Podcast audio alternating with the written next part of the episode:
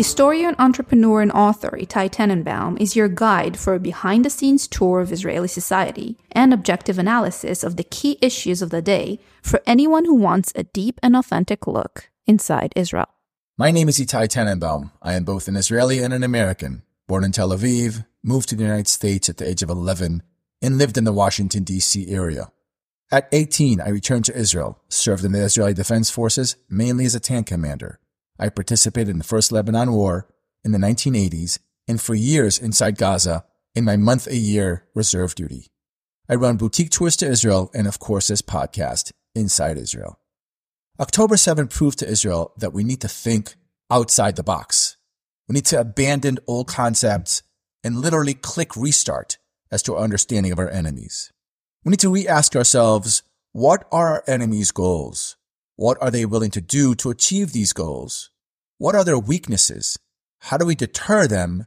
How do we defeat them? Israel's strongest and most challenging enemy is actually not Hamas. It is by far the Hezbollah terror organization located in Lebanon and backed by Iran. Who are they and what do they want? These questions cannot be answered without a deeper look into Lebanon. And so let's understand the context. Let's take a short tour of Lebanese events that created what to Israel is a monster named Hezbollah. Those of us that remember, Beirut has been coined or was coined the Paris of the Middle East. It was a vibrant living city with cafes, frequented beaches, discos, etc. But from April 1975 and until 1989, a civil war raged in Lebanon. The match that lit the fire occurred on April 13, 1975, when an Arab Lebanese Christian political leader named Pierre Gemayel participated in a dedication ceremony of a new church in a suburb of Beirut. A few days earlier, it was agreed between the Lebanese security forces and representatives of the Palestinians that armed men would not appear in the suburb on the day of the church's inauguration. However, several armed Palestinians arrived and opened fire. Now, why am I speaking about the Palestinians in Lebanon? Palestinians sought refuge in Lebanon already at the beginning of the Arab Israeli conflict. But most Palestinians, led by the PLO, moved to Lebanon after they were forcibly evicted from Jordan. And that's after a bloody war with the king of Jordan, King Hussein. The evicted Palestinians, the Palestinian Liberation Organization, made their way from Jordan via Syria and into Lebanon. If this sounds confusing, then welcome to the Middle East. Back to the firefight. Several people, both Christian Lebanese and Palestinians, were injured and killed. A few hours later, a Palestinian bus passed by the church. It isn't totally clear if the bus carried armed Palestinians seeking revenge or just some Palestinian families. In any case, another firefight broke out, killing over a dozen people on the bus.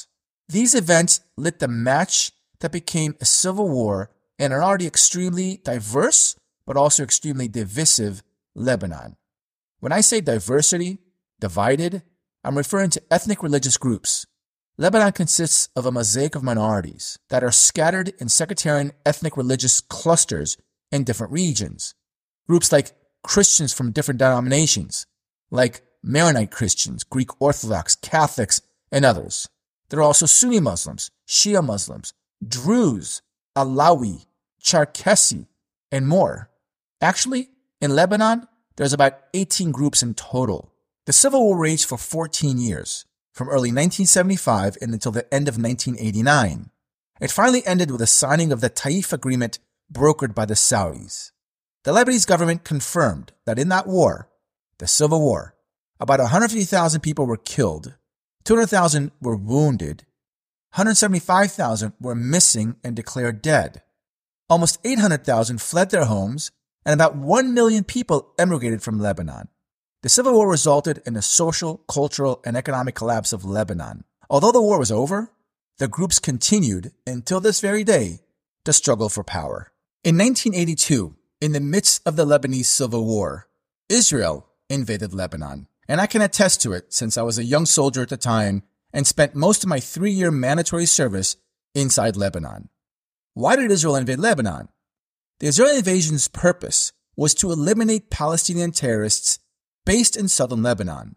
The Palestinian Liberation Organization terrorists based in southern Lebanon launched Russian-made Katyusha rockets into northern Israel on a constant basis. PLO terrorists also infiltrated Israel and wreaked havoc on the Israeli civilian population.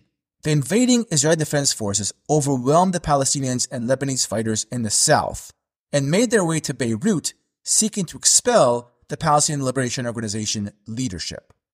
Now, this gets really messy and confusing. Since I just want you to understand the context, I don't want to talk too much about the details of that war, perhaps in a different episode.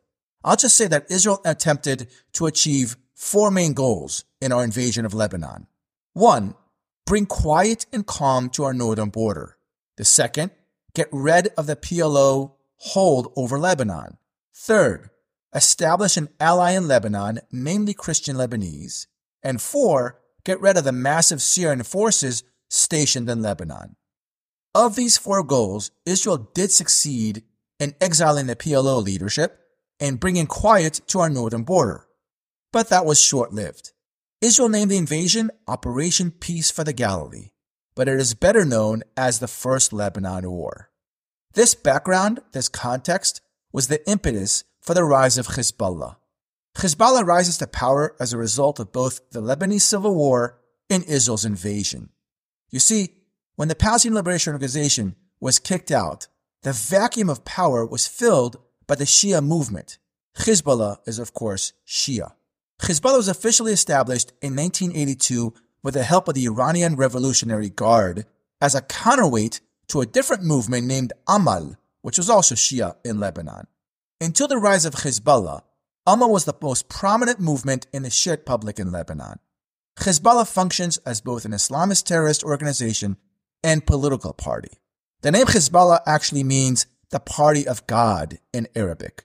The two major stated goals of the Hezbollah are the destruction of the State of Israel and the establishment of an Islamic rule in Lebanon and in the Middle East.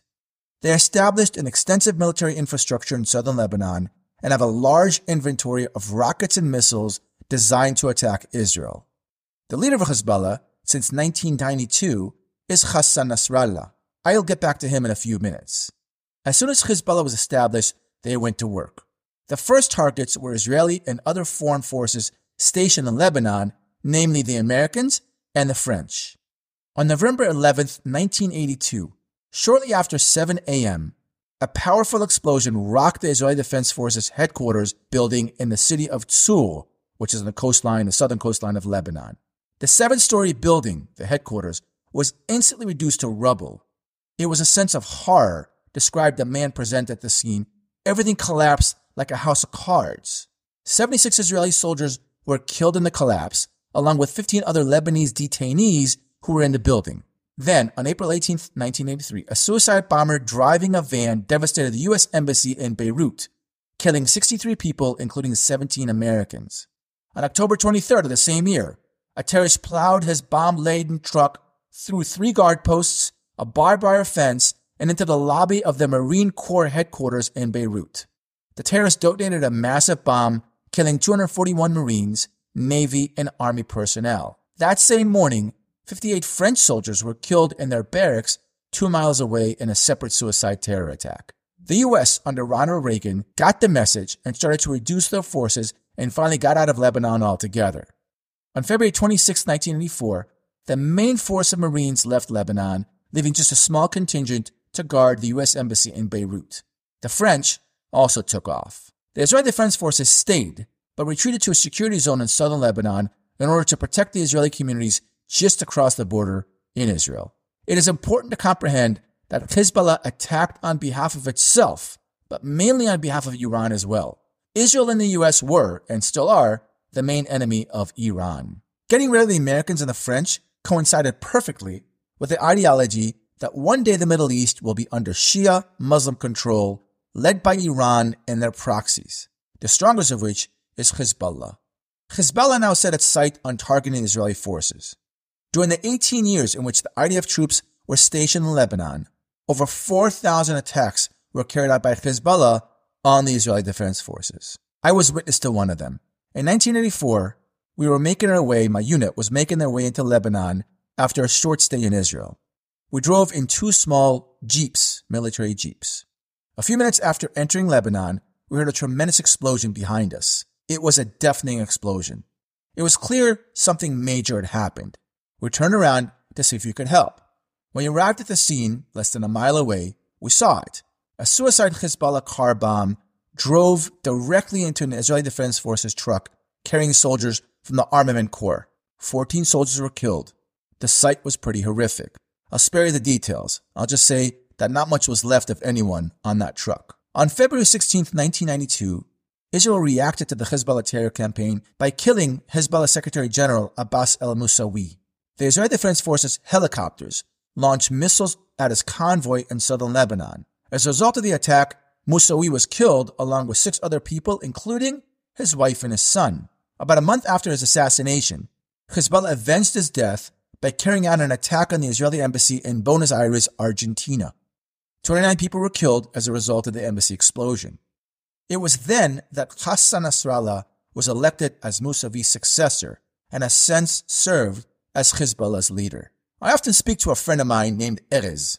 Erez loves history and politics and has often said, one person can change the course of history. I couldn't agree more. It is enough to see how history was made not too long ago by people like Hitler or Stalin, or contrary to them, Churchill and Roosevelt. The one person that shaped Hezbollah in his image and served as the biggest adversary of Israel is without a doubt a man named Hassan Nasrallah. In this sense, killing the former leader Abbas al Musawi was a deep Israeli miscalculation. It seems that the rule of asking who will replace the killed leader before a targeted killing wasn't looked at by Israel in this case. So who is Hassan Nasrallah? He was born in 1960, the eldest of nine kids from a very poor family in southern Lebanon. The family moved to Beirut, where Hassan was young. His father sold fruit and vegetables. Hassan Nasrallah helped his father in selling the fruits and the vegetables. At 16 years of age, he leaves his family and goes to Iraq for religious studies. Hassan Nasrallah studied at Najaf, Iraq, which is an important holy site for the Shia. The Shia, who are always overshadowed by Sunni Muslims, felt that they are part of a persecuted minority. In Iraq, Nasrallah was actually considered too radical and was sent back to Lebanon.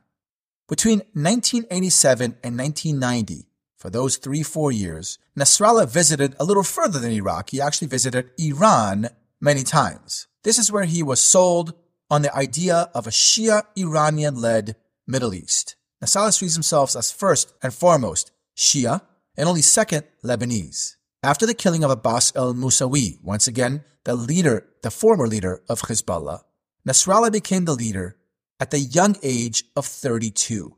Nasrallah is a very talented leader, unfortunately for us. He turned Hezbollah into an army. He becomes not only the leader of the Shia in Lebanon, but also the leader of all of Lebanon.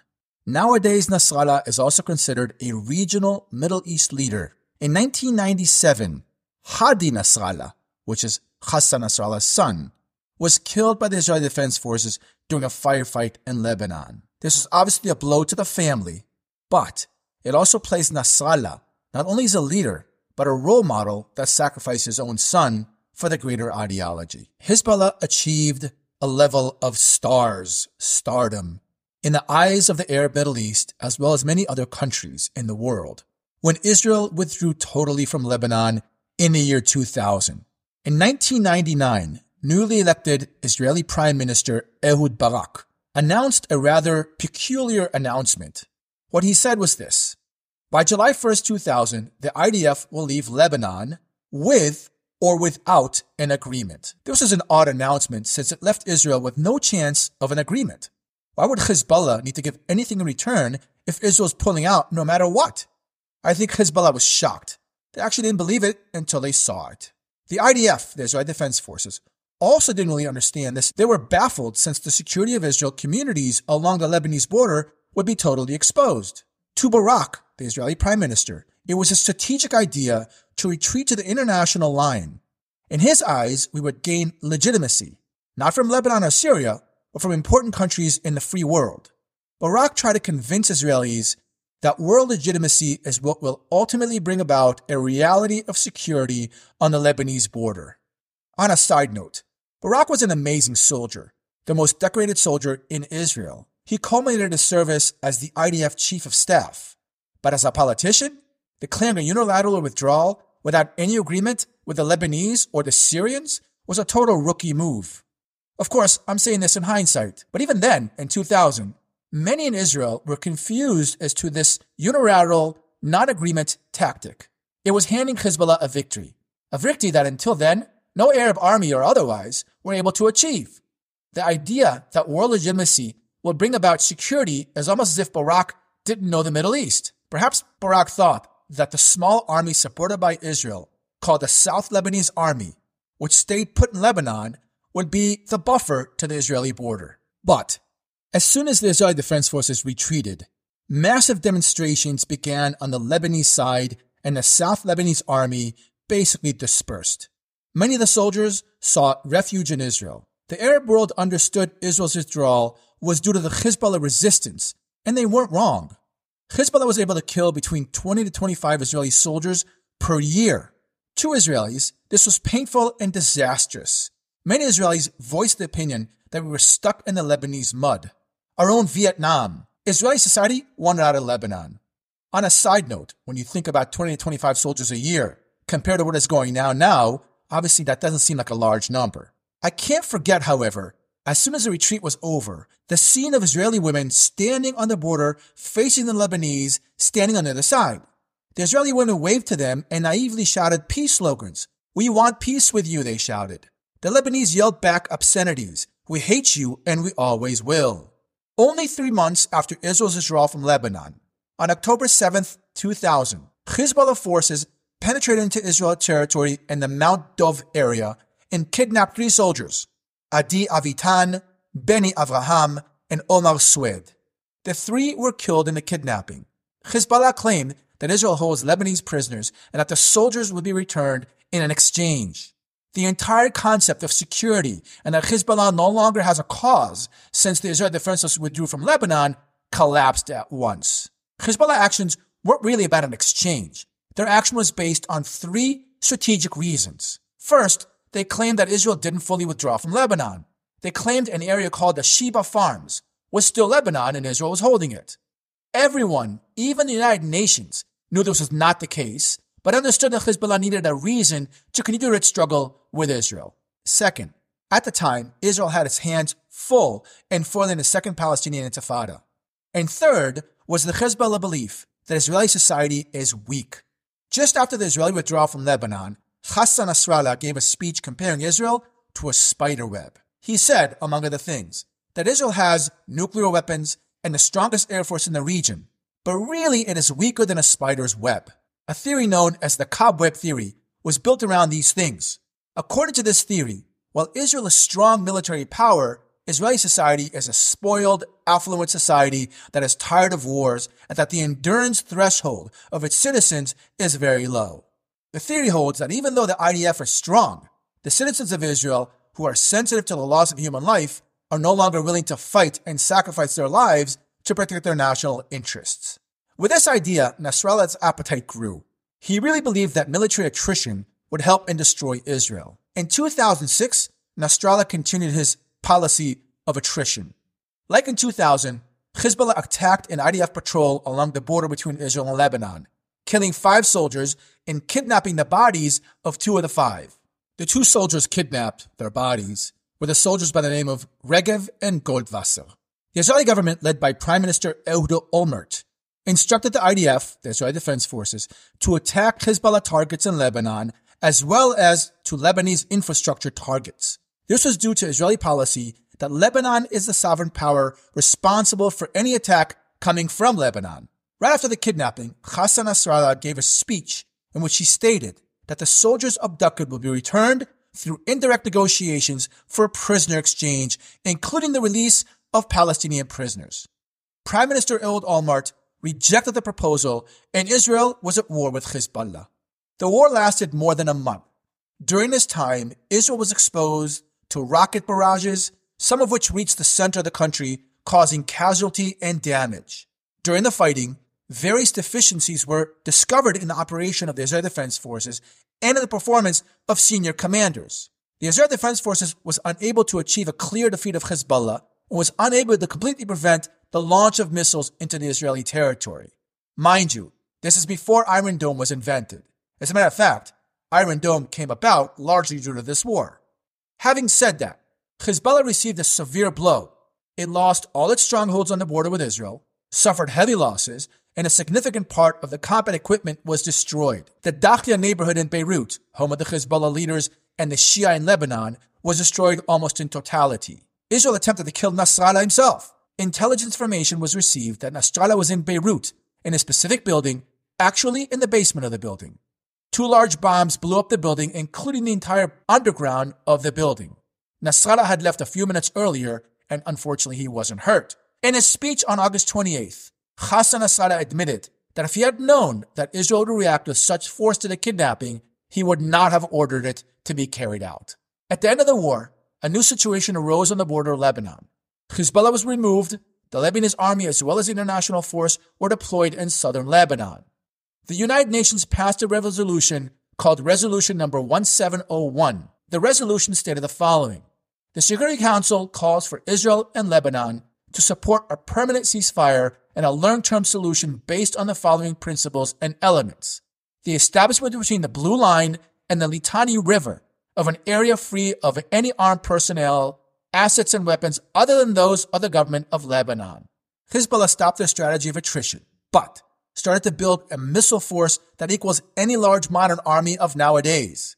As of 2024, Hezbollah possibly has 150,000 rockets and missiles, Hezbollah also chipped away at the resolution number 1701 and returned to control southern Lebanon. It is 2024 and Hezbollah is de facto controlling Lebanon. But Lebanon is in a deep crisis. In recent years, Lebanon has been on a fast track to economic collapse, which has led the country to bankruptcy and greatly deteriorated the living conditions of the residents, most of whom suffer from hunger and a severe lack of electricity, water, and basic services like education, health, and personal security. The crisis is rooted in the incompetence and ongoing corruption of the Lebanese government. This is the most serious economic crisis that Lebanon has known in its history, and according to experts, the economic financial crisis in Lebanon is one of the most serious known in the international arena since the middle of the 18th century. Add to the incompetence and corruption, a great deal of negligence. On an early summer evening in 2020, a warehouse at the Beirut port caught fire the fire spread quickly to a hangar in the port, where ammonium nitrate was stored. A massive explosion occurred that created a huge shockwave that was felt for over 15 miles. The explosion rocked Beirut and the surroundings with a force of about a kiloton of TNT. Hundreds died and thousands were injured. The explosion symbolized everything that was wrong in Lebanon. The ongoing crisis is severe and Lebanon is basically bankrupt.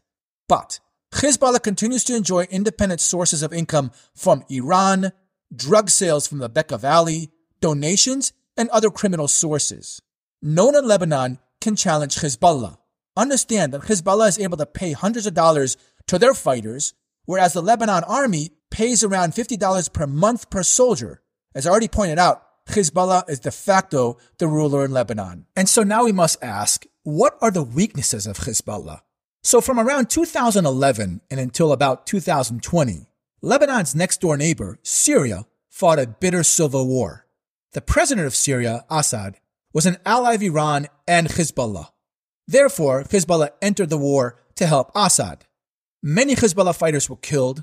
They suffered greatly from this war, but they were also able to set up on the Syrian side of the Israeli border. A second weakness involves the Lebanese public. So leaders such as Samir Geagea has become intensely critical of Hezbollah. Now realize Hezbollah once again is a leader of the Shia in Lebanon, but the Shia make up 30% of Lebanon and the rest of the 70% are spread among the 17 other groups that exist in Lebanon. A third, as mentioned, Lebanon is bankrupt. Many Lebanese blame Hezbollah. Recently, natural gas was discovered off the coast of Lebanon. That gas is at risk if Hezbollah continues to harass Israel, and you know what that means. Another threat is the fact that the United States and the West consider Hezbollah to be a terror organization.